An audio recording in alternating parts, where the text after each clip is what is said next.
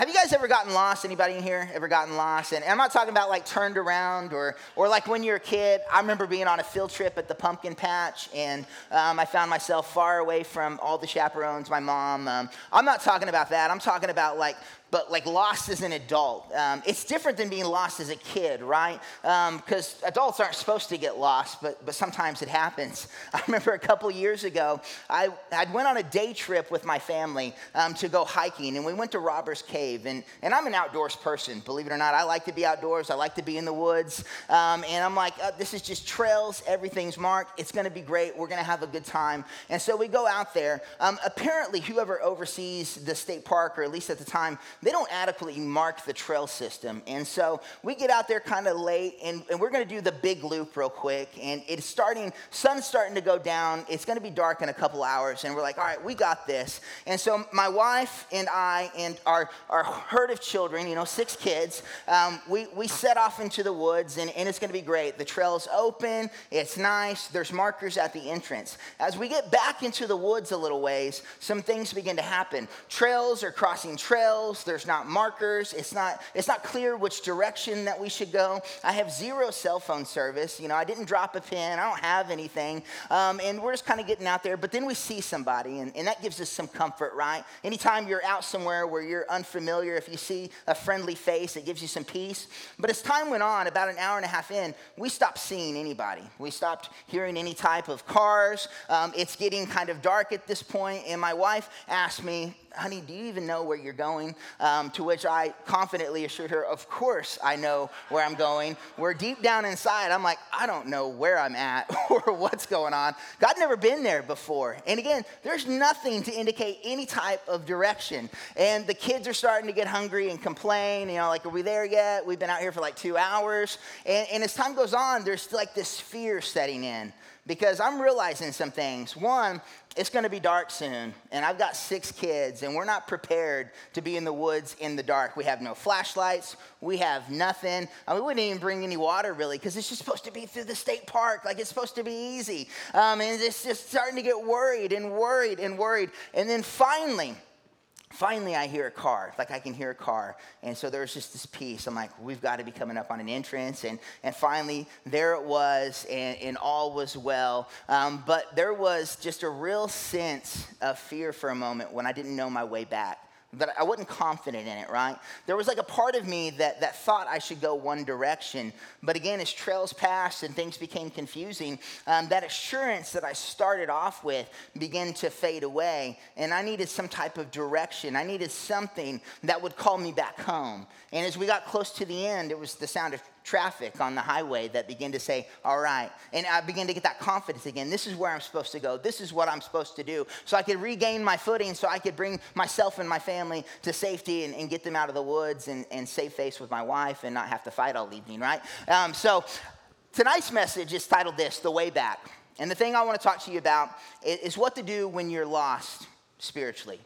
When, when you find yourself in a, a season or a moment of struggle. And, how many of you know that that happens to the best of us, right? That, that we set out and, we endeavor to do the right thing, but things happen that trip us up. In recovery, we might call this lapse or relapse. Um, the rest of us call this life, you know, as it does. It happens that there's things that I want to do that I find myself not doing. There's things that, that last year I was really solid in, but, but kids happen, finances happen, job happen, and, and I'm not doing so well. And, I, and I'm off track spiritually. I'm off track with my walk. And around here at Cedar Point Recovery, we believe everything centered around Jesus. And so if, if, I'm, if I'm not where I need to be with Him, nothing's right. Nothing's right. And so we get off track and we need to know our way back. And so maybe, maybe it's caused you to stumble again in your recovery.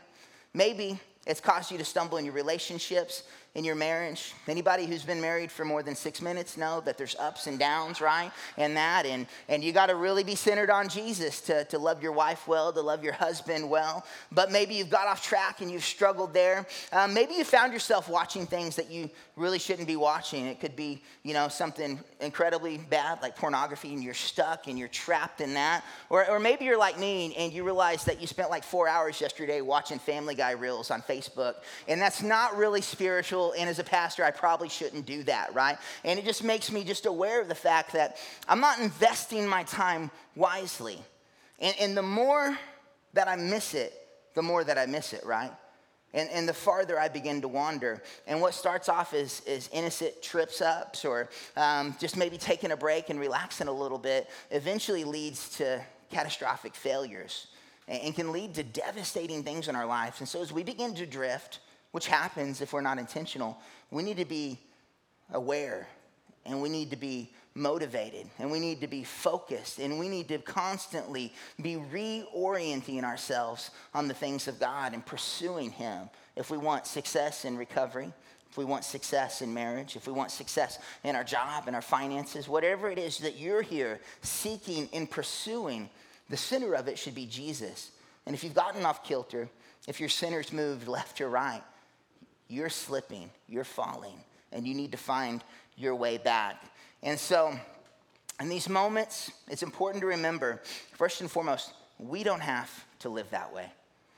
As Christians, as Jesus followers, something's taken place that gives us that gives us freedom over sin. It gives us freedom over the things that hold us back. And if you're in here and, and you haven't quite bought in to the whole Christianity thing, um, this doesn't apply to you, but it could because it's the same opportunity that we all have that when we step into relationship with jesus something takes place i want to share with you out of romans romans chapter 6 which is one of my favorite chapters of the bible um, because it really speaks to this misconception that we have to be trapped and struggle forever. And I encourage you, if you've never read through all of Romans 6, read through all of Romans 6. If you've never read through all of Romans, read through it. But especially focus on Romans 6. But Romans 6, 5 through 7 says this. This was written by the Apostle Paul. And he says, Since we have been united with him in death. So it's talking about Jesus. So this is for those of us that would call ourselves Christians, that would call us uh, ourselves Jesus followers. Since we've been united with him in his death, we will also be raised to life as he was. And so, what it, what it is, is we're spiritually dead. We come into a relationship with Jesus, we become spiritually alive. We know that our old sinful selves were crucified with Christ. When Christ was crucified, what happened? He died, right? And so, if our sinful selves have been crucified, it's speaking of a death. There's a life that takes place spiritually, but there's a death that takes place. And it's our old selves, our old ways begin to die. And since we've been raised to life as he was, we know that our old sinful selves were crucified with Christ so that sin might lose its power over our lives.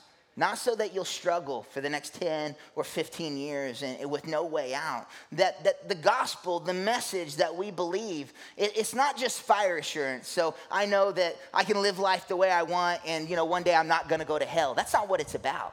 That, that's, that's a small element. Salvation, that's just a small part of it. But there's a promise that God gives us on this side. And it's saying this that you can put to death the things that you were struggling with, that you can put to death the things that, that got you into the bad places, that caused you to lose track, that caused strife in your marriage and caused strife in your life. You don't have to live that way forever, that there's a freedom to be found. And so your old life, has been crucified with Christ so that sin might lose its power over our lives before Christ. And if you're in here and you're not a Christian, this probably doesn't make sense to you because you're a slave to what your desires want. And that struggle's real. And even as Christians, we can allow ourselves to find ourselves in a place like that. But especially those of us who have never made Jesus Lord. And so that, that sin has power. But in Jesus, it loses that power over our lives. We are no longer slaves to sin. Those of us who call Jesus Lord, we are no longer slaves to sin. For when we died with Christ, we were set free. Say free. free. We were set free from the power of sin. And so that's a promise. That's the gospel. That's like the complete, the completeness of what Jesus is, has brought us, right? It wasn't just so that you could see grandma one day on the other side.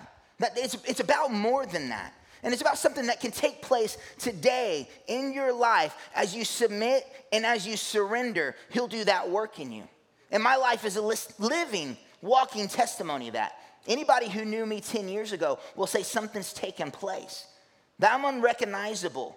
in lots of ways. And it's not just because my hair's thinned out some, that something has taken place on the inside because of what God has done and because of what He's put to death inside me as I came into relationship. And so, if that's true, if that's true, why do we begin to struggle as Christians? Because I imagine many of you have made that commitment, right, to follow Jesus and make him Lord. And we step into that relationship, but, but we don't always get it, right? My life's not perfect. I'm not perfect. I mean, watching too many Family Guy reels is just one tiny problem and struggle that I have, and a whole host of things that I still have to get this in alignment with God. And God's word tells us this. In 2 Corinthians 5:17 it says this means anyone who belongs to Christ, that's Christians, is a new person. The old life is gone, a new life has begun. So we're new creatures, we're new creations. This new life has begun. Why do we stumble? Why do we fall? What's taking place? How do we fix it? How do we correct it? How, how do we fulfill or, or experience the fulfillment of God's word here in Romans 6? So that's what I want to talk to you about. I want to talk to you about the way back. That, that as you've endeavored to do something right, this is what I know 10 times out of 10, we're not going to get it 100%. That there's going to be something there, but we still need to pursue it. And we still need to, to allow ourselves to be focused on, on what God has for us. And so, again, we're going to talk about the way back. Because little by little, we need to move ourselves to a place of holiness. That means set apart. That, that as Jesus followers, one of the biggest ways that we miss it in the church is we look like everybody on the outside of the church. We talk the same, we watch the same things, we live the same way, and then we wonder why our lives are exactly like everybody else's. It's because we've missed something. That, that, that wasn't what it was about. That, that there was a work that, that needed to be done. Our work doesn't save us, but, but there's something that we're called to do in order to continue to walk out the freedom that Christ has already promised us. So, what do we do? when we fall, when we stumble, when we trip up, we should stop, seek, and surrender. We should stop, seek, and surrender. And I wanna, I wanna go through each of these one by one. And so, point number one is this stop and evaluate where you are.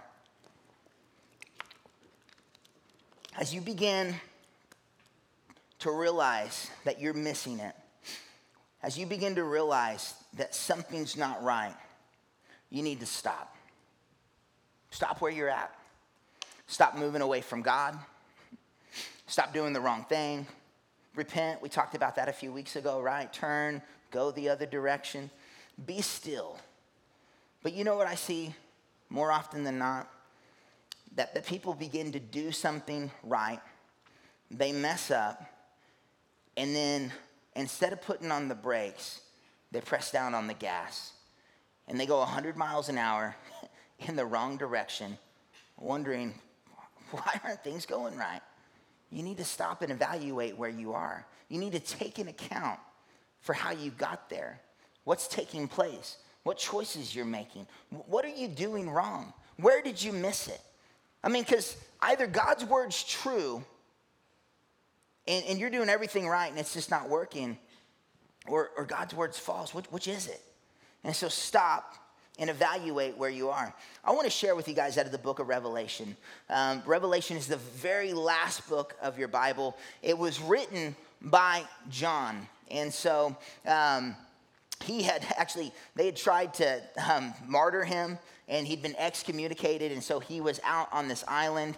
And, and John gets a revelation, single revelation from Jesus. A lot of times people call it revelations, um, which is like several revelations from Jesus. No, there was a single appearing from Jesus, and Jesus began to reveal something to John in this moment, and that's why it's Revelation. We're going to be in Revelation um, chapter 2. And so here um, we have seven letters to seven churches. And so Jesus gives this message to John as a single revelation, and, it, and it's things that he's going to write to the seven churches. And, and these, these were written to them. So the context is this it can't mean anything to us that it didn't mean to them. So keep that in mind. A lot of times people mess this book up with all sorts of weird stuff. And if you've ever read it, there's a lot of heavy I- imagery. But, but it can't mean anything to us that it didn't mean to them. And so here in Revelation chapter 2, John's writing to the church of Ephesus. Now, Ephesus was a church that the Apostle Paul had started earlier.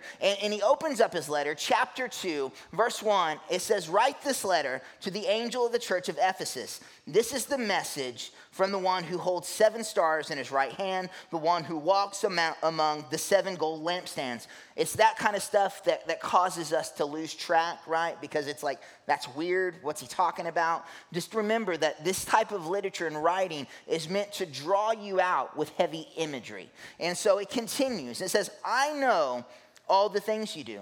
This is Jesus, and this is the letter to the church of Ephesus. And he's reminded them, I know all the things you do. I just want to stop right there. That's a heavy thing to really dwell on, right? I mean, like all the things, Jesus, you know all the things. Yes, all the things. I know all the things that you do. I have seen your hard work, patient endurance. Oh, thank goodness Jesus is talking about something good here, right? Um, I know you don't tolerate evil people. You have examined the claims of those who say they are apostles but are not, and you have discovered they are liars. You have patiently suffered for me without quitting. And so, the Ephesian church here was a group of hardworking believers full of fortitude, right? And Jesus, he opens this up through John, right? It's a revelation, Jesus to John, and he opens this up with this encouragement. But he doesn't end there.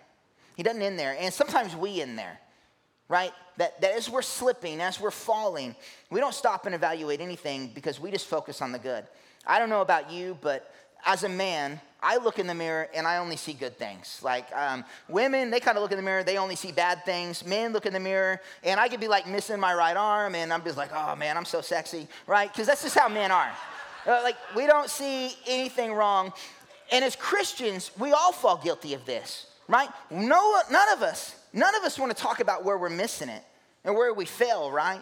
And, and Jesus speaks to us, maybe through God thoughts. You're doing so good, helping those people, man. Look at you. Yes, Jesus, thank you.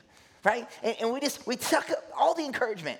And then Jesus uses somebody to come along and say, hey, you're missing. No, Jesus said, I'm doing great. Right? And that's what we do.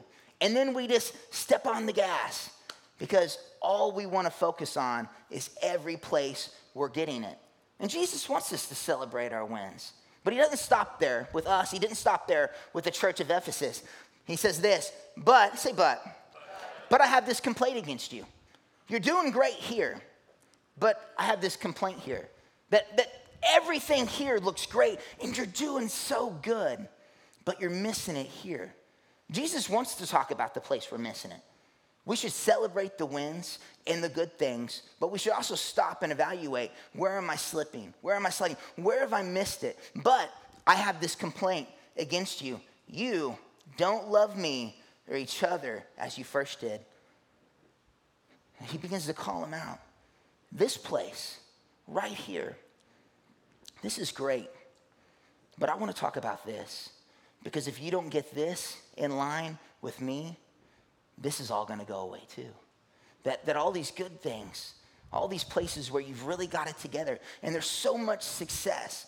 I'm grateful for the work you're doing. But this right here, you've overlooked it. And if you don't fix it, it's all going to come tumbling down. It's going to fall apart. And you're not going to experience all that I have for you. And so Jesus wants to talk to us about that. And so we need to stop and evaluate where we are. In verse 5, it says, Look how far you've fallen. Jesus begins to tell them, Look, evaluate. Stop looking outward at all the places where you're killing it and take just a moment to see how far you've fallen. And I'll be honest, it's uncomfortable. Even as a leader in the church personally, when I do this, I always have places to grow. I never look in the mirror. And I know you shouldn't speak in absolutes, but this is one area where you can always speak in absolutes. I never look in the mirror and do an honest evaluation and find nothing that I need to work on. And so we need to stop and evaluate where we are. Look how far you've fallen. Turn back to me and do the works you did at first. If you don't repent, again, that's, that's where we turn away, where we do a 180, and we walk away from the things that we're doing wrong. If you don't repent, if you don't repent, I will come and remove your lampstand from its place among the churches. And that's Jesus saying, if you, if you don't fix this, the anointing and favor will be removed from the church. And, and if we don't fix those places, if we don't recognize those, then we're asking God to co sign on something that, that He never bought into. And, and we're trying to push God into our box, and we're trying to drag Him along into our mess, and that doesn't work. And so we need to stop and evaluate where we are. When we begin to slip, when we begin to fall, you need to stop and evaluate. We need to be aware of where we are at all times, especially in seasons of struggle, even more so when you think you're not struggling. And so, if if you stumble or fallen, point number 2 is this, seek the presence of God. Seek the presence of God. Simple simple, right? Seek the presence of God. How many of you do that um, when you fail or struggle? Like, that's the first thing, that's the first place you go. Um, not me. Um, I'm glad some of you do. Like, that, that's just not me. And even again, as a pastor and somebody who, who does this, that, that when I struggle, I struggle in guilt and shame first and foremost, and there's an embarrassment. And I forget, you know, up here where God says, I know all the things you do, and I think, all right, maybe if I don't talk to God about this, He won't know. He won't know what, what a jerk I am or what I've done. And, and I like try to convince myself of that. And it's like the same thing that took place in, in Eden, right? In the garden in the beginning, Adam and Eve, they fell and then they hid from God. Like God created everything. He's not going to know that you're naked in the woods. I mean, I mean, I mean, it's just that thing, but that's what we do. And, and, and, and so many times we withdraw. We withdraw from the presence of God. But when we're struggling and missing it, that's the thing that we need to do first. Like that, that should be our first priority. But because we're so broken, oftentimes it's one of the last things. It's like, I've tried everything else. I guess I'll pray about it. Man, I'll go to church now, right? I'll invite some of God's people into my problem. Like, I'm at my wits' end. It's, it's all coming crashing down. Now, now I'll let somebody know what's going on. Now I'll go to God. And that, that needs to be where we start. And so, again, point number two if you're stumbling, if you're falling, if you're slipping, if you're struggling, you need to seek the presence of God. Seek God, seek God's will, seek God's people. Don't withdraw in those moments. Don't withdraw in any moment. Seek the presence of God.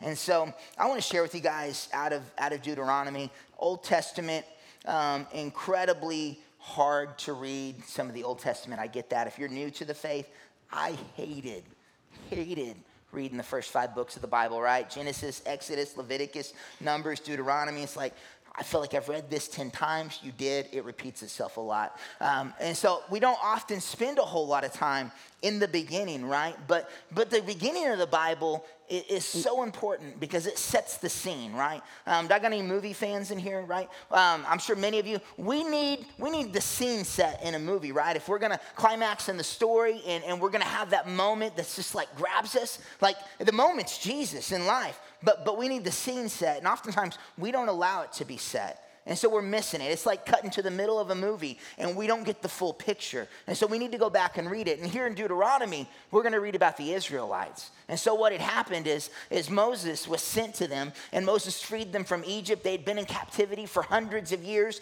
And so they come out of Egypt and they go into the wilderness.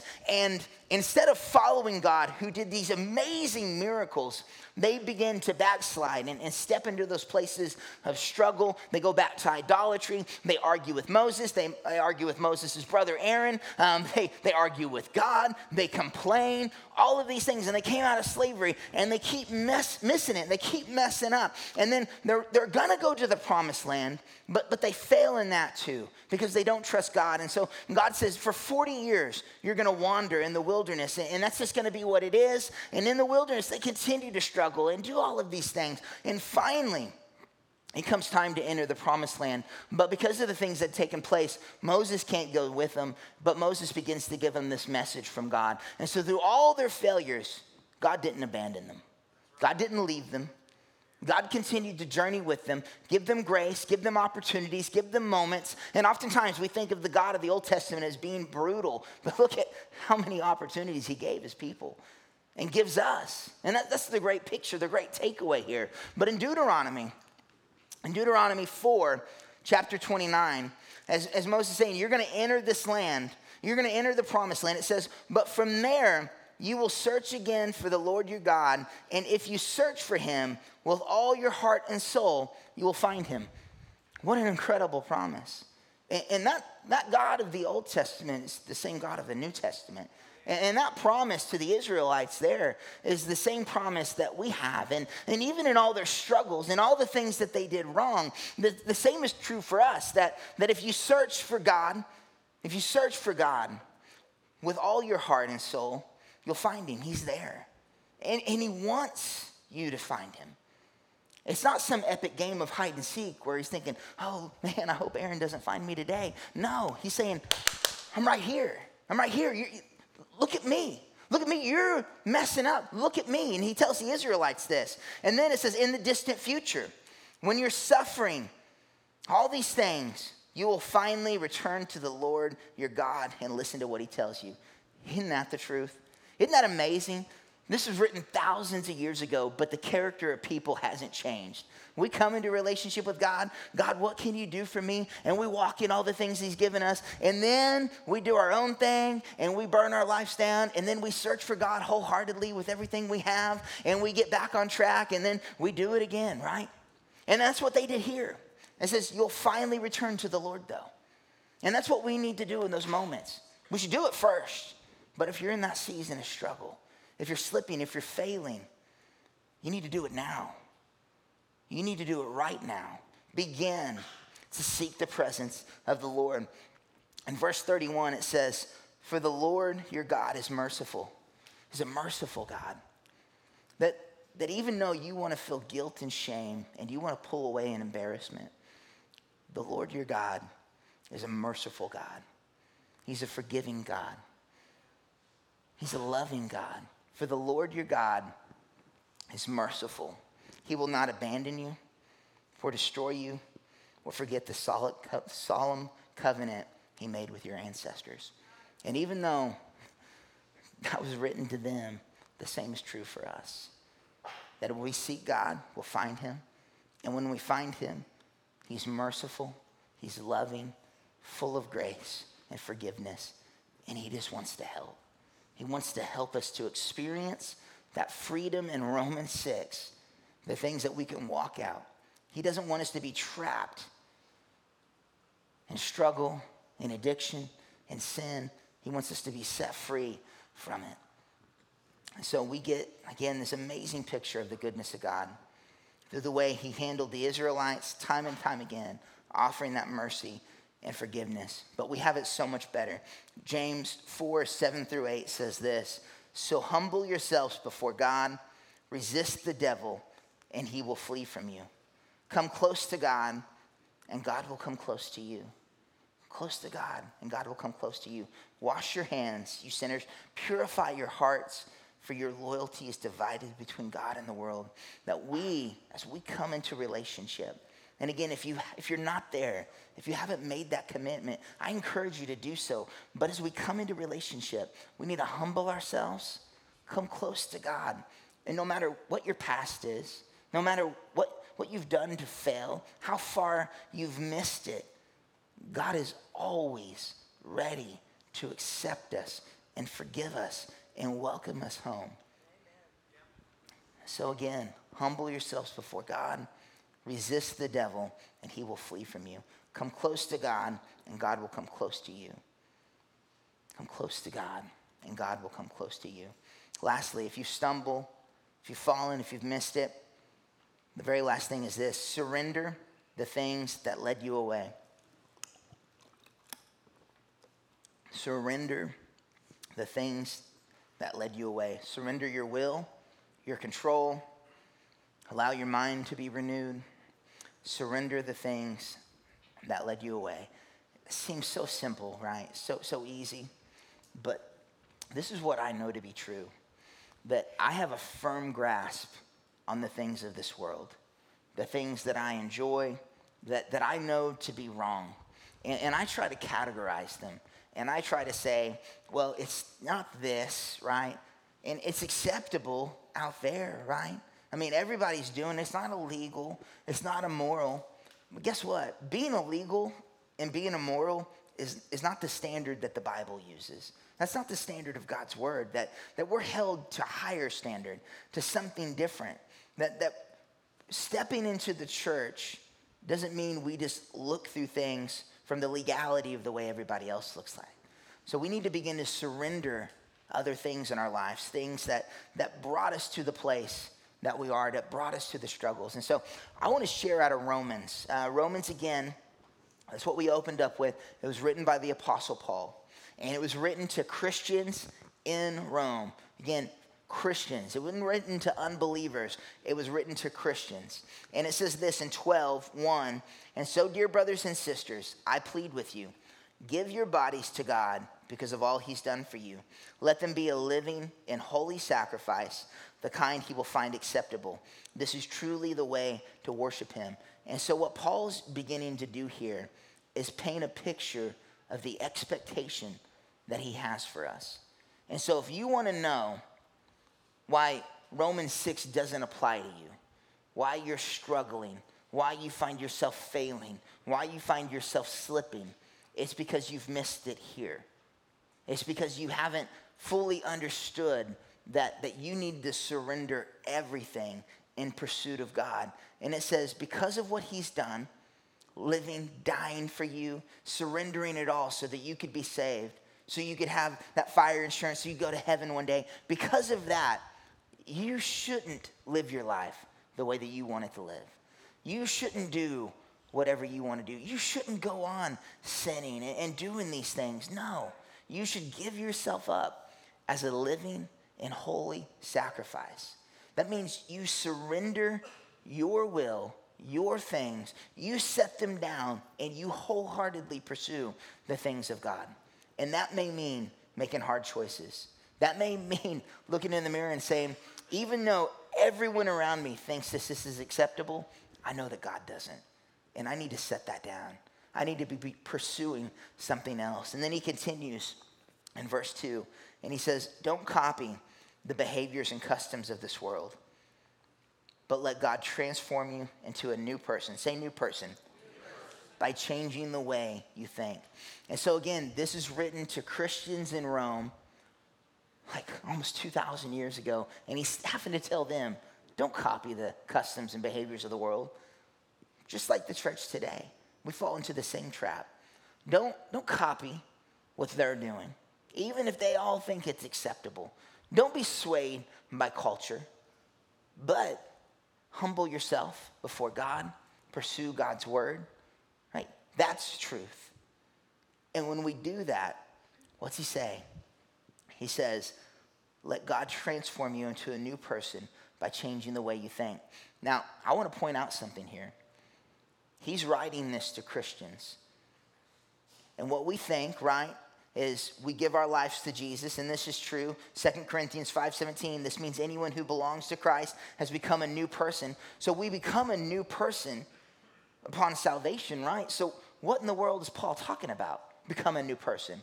Am I not already a new person? Well, spiritually, yes. But then we have an obligation to deal with the other stuff. The, the, the inside's renewed, but you, you're still going to struggle in all those same areas. You, God did this work, and He opened the door for freedom here, and then it's up to you to do the hard work, to, to begin to work on changing your life. He'll equip you for it. He's going to give you everything that you need. And, and he's your only chance of success. But we become a new person spiritually, and then we're obligated to renew our mind by pursuing God and allow Him to deal with all the other broken places, to, to work on your addiction, your hatred, your anger. That, that you've got to work in tandem with God. That, that doesn't happen instantly. You've got to begin to deal with, with your flesh, with, with the physical person, right? And begin to, to really endeavor to change those things. That's up to you to work with God. And as we do this, as we focus on God's word and He renews our mind, right? That's the only way. God's word renewing our mind, renewing our mind. And then over time, we go through this process where little by little, these things become less of a struggle. And little by little, we find more and more freedom in the things that, that kept us trapped for so long. Little by little, Romans 6 begins to look more and more like your life. But it requires us to do this. Christianity is, is so much more than raising your hand. Recovery is so much more than raising your hand and, and coming to a church service, showing up on a Monday or showing up on a Sunday. That, that the reason we still find ourselves struggling is because we're missing it here. And every other week, uh, we're not investing time, we're not investing energy in allowing God to shape and to mold our mind. Again, don't copy the behaviors and customs of this world, but let God transform you into a new person by changing the way you think. Then, say then, then you will learn to know God's will for you, which is good and pleasing and perfect. That as we come into relationship, that should be the catalyst that starts us on a journey of seeking, of pursuing, of endeavoring to follow God in such a way that He renews and transforms our mind and makes us a new person. We're spiritually new, so we can pursue new flesh, new desires, new life. Colossians 3 5 through 10, it says, So put to death the sinful earthly things lurking within you. Have nothing to do with sexual immorality, impurity, lust, and evil desires. Don't be greedy for a greedy person is an idolater, worshiping the things of this world. Because of these sin, the anger of God is coming. You used to do these things when your life was still a part of the world, but now it is time to get rid of anger, rage, malicious behavior, slander, and dirty language. Don't lie to each other, for you have stripped off your old sinful nature and its wicked deeds. Put on your new nature and be renewed as you learn to know your Creator and become like Him. The place that we miss it is we think the beginning of the journey was the end. It's just the start. And as you as you come into that relationship, as you pursue Jesus, as you pursue a recovery that's centered around him, it requires us to learn and to know God's word, to place it deep in our hearts, and to allow him to shape us and mold us and transform us into who he's called us to be. Again, point number three was surrender the things that led you away. Surrender the things that led you away. To recap tonight, stop and evaluate where you are. Even if you feel like things are going good. Church of Ephesus, I guarantee you, they thought everything was kosher. But we need to stop and we need to evaluate where we are. Take your foot off the gas and just take a moment. Do an honest evaluation in the mirror. Where can you grow today? What can you do better? That's, that's what God's called us to. He's called us to continue to pursuing perfection, continue to pursue a life that looks like Him. Number two, seek the presence of God. It's so easy to want to step back, to pull away, to hide, but it's so important that we seek the presence of God that we lean into Him and say, God, what would you have me to do? How would you have me to respond? How do I need to grow today? Seek the presence of God. And number three, surrender the things that led you away. The things of God will never lead you astray. That His word, His desire, His will is perfect. It's perfect. So if there's anything unhealthy in your life, that's because you've missed it. He hasn't. And so you need to evaluate those areas, surrender those things, and say, I know I was doing this. What would you have me to do, with God? How would you have me to change? What can I better about myself? So surrender the things of God. Our action steps tonight evaluate where you are and what setbacks you're dealing with. Do an honest evaluation. It's so pertinent and important I'm, I'm coming out of a season personally of doing this, of really endeavoring to see where, where am I at? What, what dis, what's discontent in my heart? What is God speaking to me about? And, and really trying to do away with it. Number two, endeavor, endeavor to understand how you got to where you are. What door did you open? If you slowly drifted, where did that start? Where did you open the door? Where did you give entrance to something unhealthy? You need to find out where that is. And number three, write out your plan for when you encounter a similar situation in the future and stick to it. So figure out where you are, figure out how you got there, figure out how you'll stop it in the future. What can you do to remain focused on God? What can you do to remain strong in the struggle? And so, all of this, everything that we talk about here at Recovery, I want to remind you that it's centered around Jesus. And I know many of you in here that, that you've made that commitment, that you're a Christ follower, and, and that's the best decision you can ever make. But this is what I know too that, that some of you, you're not quite there, that, that you've been on the fence. And so, tonight, as we close, I want to invite you into an opportunity to, to surrender yourself, to surrender your will and begin to pursue something different. And so, if you're in here tonight and you've never made Jesus Lord of your life, I want you to know that it's the best decision you'll ever make. And it is the very first decision that you'll make that will set you on a path to something good for once.